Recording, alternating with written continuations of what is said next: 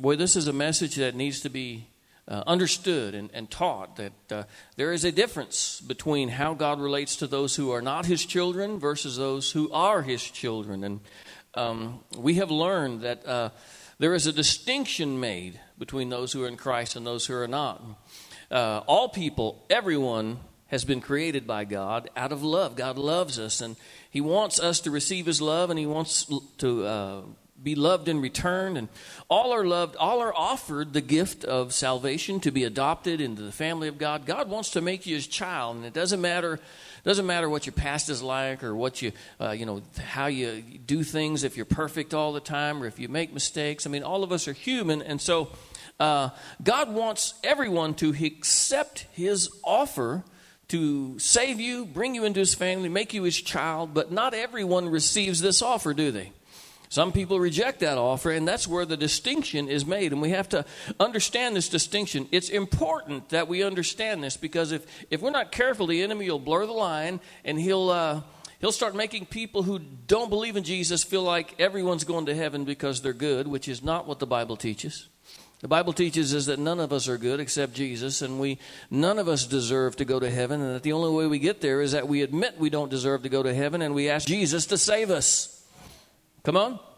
All of us are born under the law. All of us are born under this system. The other side of the line, which basically says you've got to earn it yourself. You've got to do good all the time, every day, to earn salvation, to earn the blessings of God, to earn eternal life. And if you ever mess up one time, one day in your life, uh, then you're doomed. And that is, a, that is a place of fear, of punishment, of expectation, of judgment. But to those who have concluded that Jesus is the only hope of salvation and they place their life in Christ, in who He is, the Son of God who died for our sin, what He's done for us, lived a perfect life, that they are no longer under the law, that Jesus fulfilled that side of the covenant, He brought us into the covenant of grace, right? So you're born again, adopted into the family of God, and under grace we learned that it is not our works that makes us saved, that our works is a matter of our sanctification or our growth as God's children. And the devil wants to blur the line so that you, children of God, feel like that if you don't do everything right all the time, you might not make it to heaven. But that's not how grace works.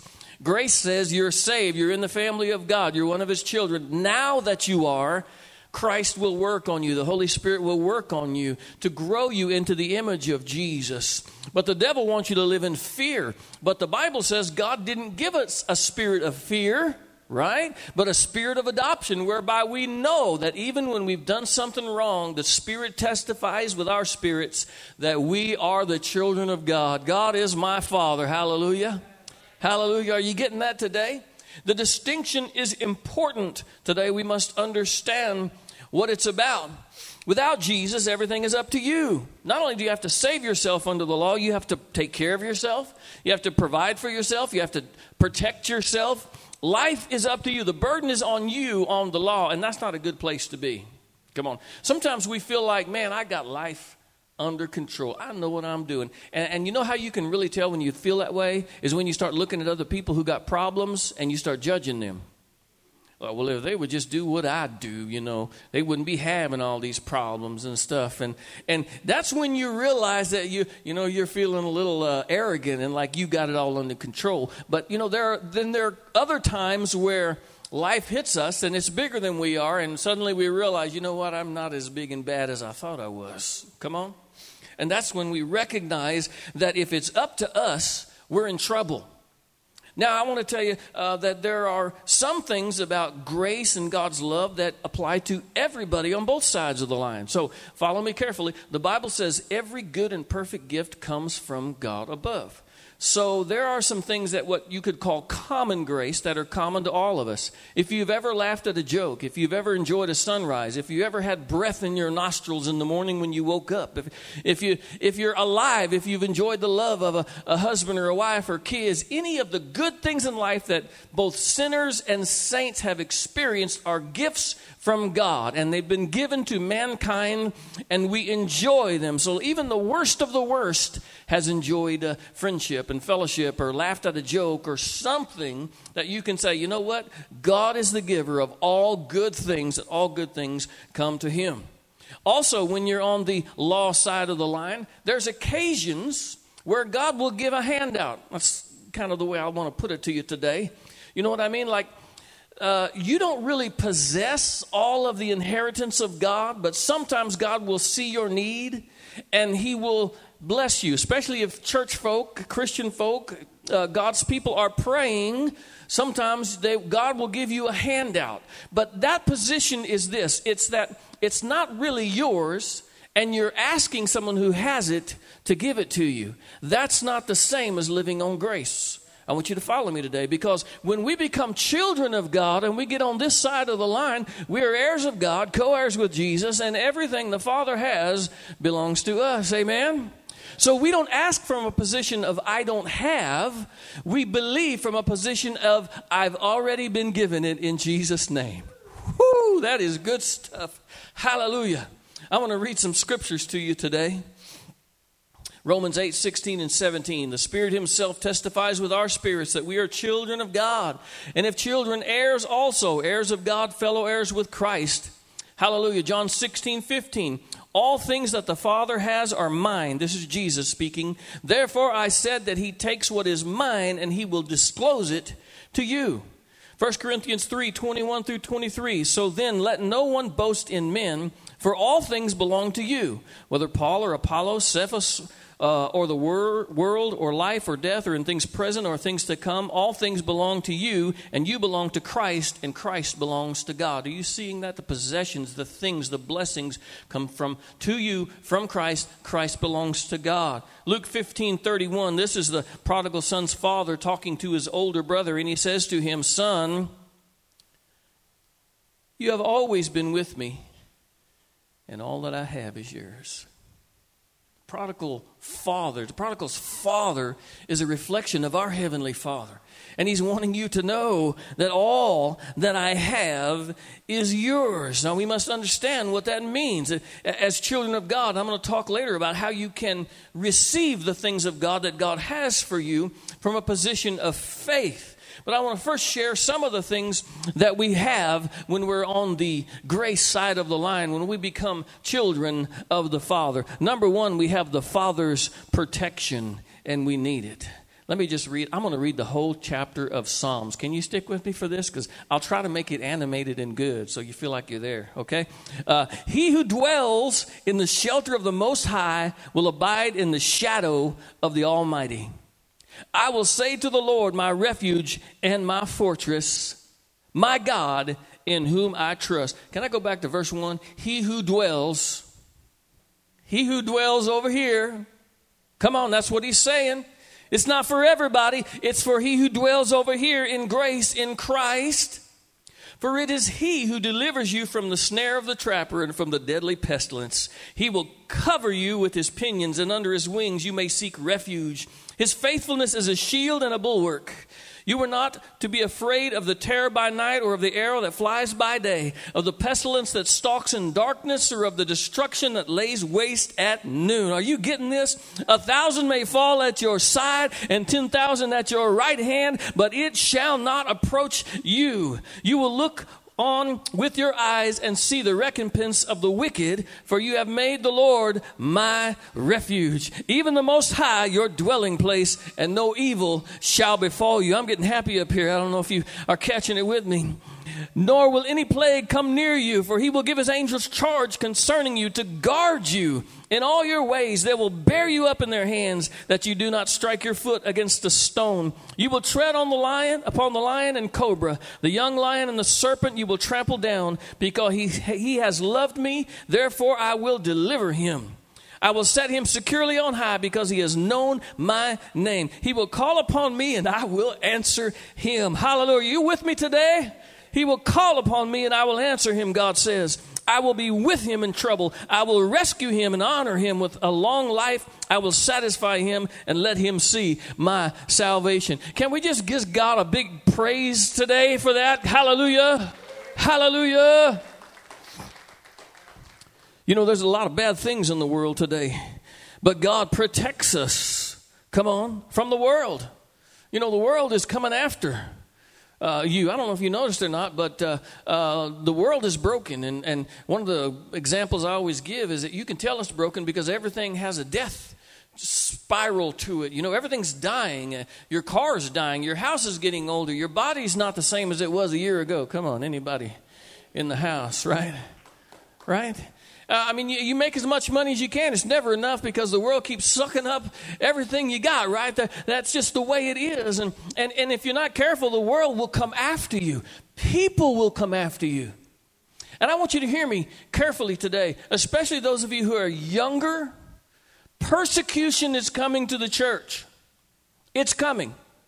We've been in a phase where, where the world has left us alone, and, and, and there's even been a, a, a, little bit of respect in the past for, for Christians and pastors and spiritual leaders in the church. But persecution's coming. The world is going against the Word of God, and if you stand up for it, they're coming after you. But God will protect you. They came after Shadrach, Meshach, and Abednego, and you know what they said? You know what? Put us in the fire. We'll die, we'll go to be with Jesus. It doesn't matter. We're going to go to be with God if we die. But God can deliver us from the fire. They threw Daniel in the lion's den, and you know what? He believed in God and wouldn't waver in his faith, and God shut the mouths of the lion. I came to tell somebody that the world can't get you when God's got you. Amen. Hallelujah. He will protect you from the enemy. Can I tell you something, child of God? The enemy ain't got nothing on you. He's only got one thing. If he can lie to you and make you believe a lie, that's it. You got it? If you just believe what God says, the enemy ain't got nothing on you. No chance. God will protect you from the enemy through His Word. He says, I don't want you to be afraid. I don't want you to fear any evil. Do you know who my Father is? Like when the enemy comes against me, you got to have some uh, fortitude, tenacity, some gumption to stand up and say, Do you know who my Father is? You don't want to mess with me? Come on. Come on. God will protect us, number one. Number two, God will provide for us. When you get on this side of the line, it's not up to you to provide for yourself, God becomes your provider. Come on, I want to read with you today Matthew 6 25 through 33. For this reason, I say to you, do not be worried about your life. Do not be worried about your life. Do not be worried about your life. Do not be worried about your life. Do not be worried about your life. Do not be worried about your life. You know what? Do not be worried about your life. As to what you will eat or what you will drink, or for your body, as to what you will wear, is not life more than food and the body more than clothing? Look at the birds of the air. They don't sow or reap or gather into barns, and yet your heavenly Father feeds them. That's good stuff. Hallelujah. Are you not worth much more than they? Woo! And who of you being worried can add a single hour to his life? And why are you worried about clothing? Observe the lilies of the field. They don't toil or spin, yet I say to you that not even Solomon in all of his glory clothed himself like one of these. Hallelujah. But if God so clothes the grass of the field, which is alive today, and tomorrow is thrown into the fire, will he not much more clothe you? Oh, you of little faith. Do not worry then, saying, What we, will we eat, or will we drink, or what will we wear for clothing? For the, for the Gentiles, the people who don't know God, eagerly seek all these things. For your heavenly Father knows that you need these things. But if you seek first his kingdom, all these things will be added to you. Hallelujah. Hallelujah. Look, I got to be honest with you. It's not, it's not like flipping a switch. You, I can't say to you, uh, uh, do not be worried about your life, and all of a sudden you flip a switch and never worry. It doesn't work that way. And it's because our minds aren't, aren't perfect yet. And so it's, the word's got to continue to be planted into our hearts over and over. We have to hear this over and over again and believe it. And there are times when the bills come due, and maybe you don't know how you're going to pay them. Or maybe school supplies are coming up, or the car broke down, and you start to worry, and you try to put the burden upon yourself. Come on it's not that God expects you to sit around and do nothing. His children aren't lazy. It's that when you put the burden, the responsibility on you and you don't trust God, you're missing what God has for you on this side of the line. Don't worry about it. Seek the kingdom of God, and all these other things are going to take care of themselves. Harold, you know, there's times when I thought God had to do this. He had to fix my car. What was I going to do? And He didn't fix my car. And you know what? I didn't die. And, and I survived, and I'm here today. God doesn't always meet the need the way you want Him to meet the need. Mm.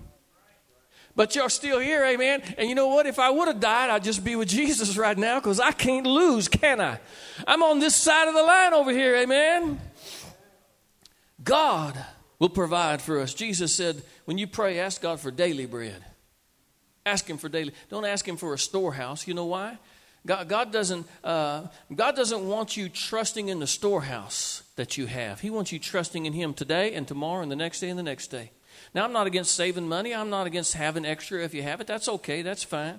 But we must learn to not trust in our abilities, our 401k, our savings, our family inheritance. We must trust in God to provide. Amen? Hallelujah. Hallelujah. Not only that, Second Corinthians 9, let me read this. Watch this. This is important. If you're going to receive provision for your life, you got to get this. This is important.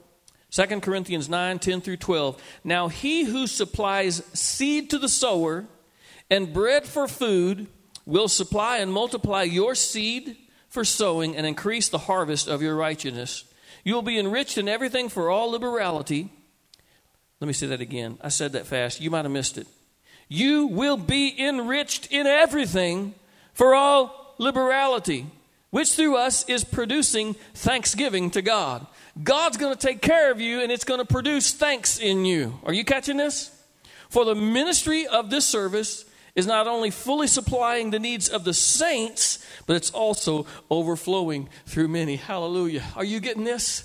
Oh, listen, God gives us seed to help us provide for ourselves. And every time you get a paycheck, part of that is seed.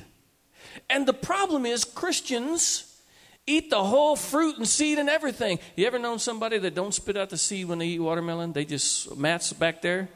I'm just wondering how that ever comes out. I don't want to. I don't want to get into the details, but I'm just. Uh, I just don't want to. You understand what I'm saying this morning? Uh, uh, a lot of people like they get the fruit, the blessing, the paycheck, and instead of planting a seed for a harvest, they just eat the whole thing and consume it upon themselves.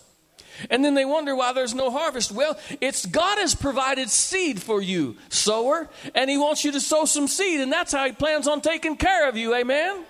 Come on, but you got to trust that when you're on the Father's side, He's going to provide. Hallelujah. He's going to provide. He protects us, He provides for us. And, and number three, finally, this morning, this is the best of all He is with us. Hallelujah. Hallelujah. He is with us. Matthew 28 20. Jesus says, teaching them to observe all that I have commanded you, and lo, I am with you always, even till the end of the age. Now, if you've ever felt alone, child of God, know that how you feel doesn't determine whether God's with you or not. His word does. And His word says He is with you. Come on, somebody. Hallelujah. He is with you. And because He's with you, there are some things that you receive from His presence. One is His guidance. You ever felt lost, didn't know what to do, what decision to make? And you just felt like you didn't know what the future held. Well, Psalms 37 23 says, The steps of a man are established by the Lord, and he delights in his ways. When he falls, he will not be hurled headlong because the Lord is the one who holds his hand. Can I tell you something, child of God? Even when you don't know it, God is leading you by the hand. Come on. And God is so good about even if we get off the path and we get going in the wrong direction, God will grab us and He'll pull us back where we need to be. And some of you who are stubborn, He might even kick you in the britches all the way there to get you where you need to be. But He loves you enough to not leave you where you shouldn't be. Come on. And maybe today you've gotten off course or you don't know where you're going and you're confused about life. I want you to know God can get you where you need to go from anywhere. Just place your faith in Him and trust Him daily. The Father's presence gives us guidance for our life and it gives us help. 1 Peter 5 7 Cast all your cares or anxiety on Him because He cares for you. Hallelujah. God wants you to throw your burdens on Him. I got to confess to you, this week I had so much burden on me for things that needed to be done and, and people's lives and stuff. And if you're not careful, you can take on the burden. And I had to get alone with God and find some time in prayer and just submit stuff to him. I just had to just release stuff to him. I had to release uh, money and finances and decisions and people and church and and family and things. I just had to say god i just this is yours now. I, am not holding on to this. It's up to you. And i had to just continue to to give it to him. And, and that's what he wants from you. Come on you know, if my children uh, have a need and, and, I can meet it, I want them to let me help them. Amen. That's what moms and dads are for, and, and trying to help them when they need it. And, and, you know, God wants to do the same for you. But the difference between this father and that father is there's a limit to what this father can do, and there's no limit to what my heavenly father can do. Amen. Why are you carrying that? Ask God for help. Why are you worried about it? Ask God for help. Put it in His hands. And, and when you try to take it back up again and you get in the flesh and start worrying, catch yourself and say, Nope, I'm not holding on to that. I'm letting go of that and I'm giving that to the Lord. I cast, I just throw all my anxieties and my burdens upon Him because I know He loves me. The Father's presence gives us guidance and help, and, and it gives us peace. Man, in this world, don't we need peace?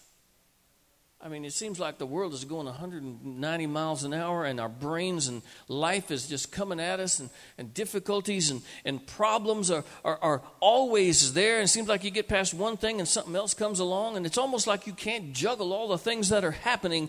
And, and if you're not careful, life will suck the peace right out of your life. Listen, in, in my home, peace reigns because I insist upon it. We don't have dramatic arguments and yelling and, and fights and screaming and the cops being called out. And if you ever come to visit me, you're not going to do that either, or you're going to be gone too. Because in my home, peace reigns. Hallelujah. Doesn't mean we always agree. Doesn't mean we can't have discussions. And, and, and, but it does mean that peace reigns because I need peace in my life. Peace that comes from God. Philippians 4 4 through 7. Rejoice in the Lord always. And again, I will say it rejoice. Let your gentle spirit be known to all men. Some people have let their aggressive spirit be known to all men. Some people have let their angry spirit be known to all men. And they see you coming down the hallway and they take a turn into a room till you walk by because they don't want to they don't want to talk to you aggressive spirit because maybe there's a lack of peace. And and, and in philippians uh, uh, the writer is telling the church hey let your gentle spirit be known to all because the lord is near. How did you get that? Why can you be at peace not because everything's wonderful and everything's good and life is wonderful. There's plenty of money in the bank and your husband's being good and doing the laundry and, and you're feeling healthy and oh, everything's wonderful. I can be at peace. No, you can be at peace because the Lord is near. Come on, somebody. The Lord is near. Be anxious for nothing, but in everything, by prayer and supplication with thanksgiving, let your request be made known to God. Harold has said this scripture so many times, it's been impounded in my spirit, and when I read it, I hear it in his voice. That's I just love that because that's what I need. I need to hear this over and over again. And if you do that, the peace of God, which surpasses all comprehension, will guard your heart and your minds in Christ Jesus. Hallelujah. God will give you that peace that doesn't make any sense. Hallelujah. And that's what you need. How can you be at peace? How can you feel like everything is going to turn out okay? Look at the circumstances. Look at what's going on around you. Look at the storm around you and be afraid. And all the while, you're in the boat, laid back with Jesus, just crashing out, going, you know what? The Lord is near. The Lord is near. The Lord is near. The Lord is near. Hallelujah. Hallelujah. Finally, today, the Father's presence gives us love. I'm going to talk about this more next week, but I want you to know something that Everything begins with letting God love you. Just letting God love you. Just uh, accepting the fact that He loves you and does stuff for you and wants to take care of you. Matthew chapter 10, 29 and 30. Are not two sparrows sold for a penny, and yet not one of them will fall to the ground apart from your Father? But the very hairs of your head are numbered. Don't you realize you are worth more than many sparrows? God sees. If God sees the sparrow that falls to the ground, He knows what's going on with you. If He's got your tears bottled and the hairs of your head numbered, come on. If you could talk to God, He would tell you, Stephen, when you combed your hair, you lost hair number 3,478, 3,472, 3,897 is, is on the floor in your bathroom. Uh, 8,922 is uh, in your comb. He has your hairs numbered. He is intensely concerned about your life. He's got his eye on you and he knows and sees. He sees the sparrow when he falls and he sees you. Amen. God loves you that much. I mean, he's just infatuated with you and he wants to be involved in your life. He wants to love you and show his love to you and he loves it when his children bathe in his love. Come on, somebody. Hallelujah. Hallelujah.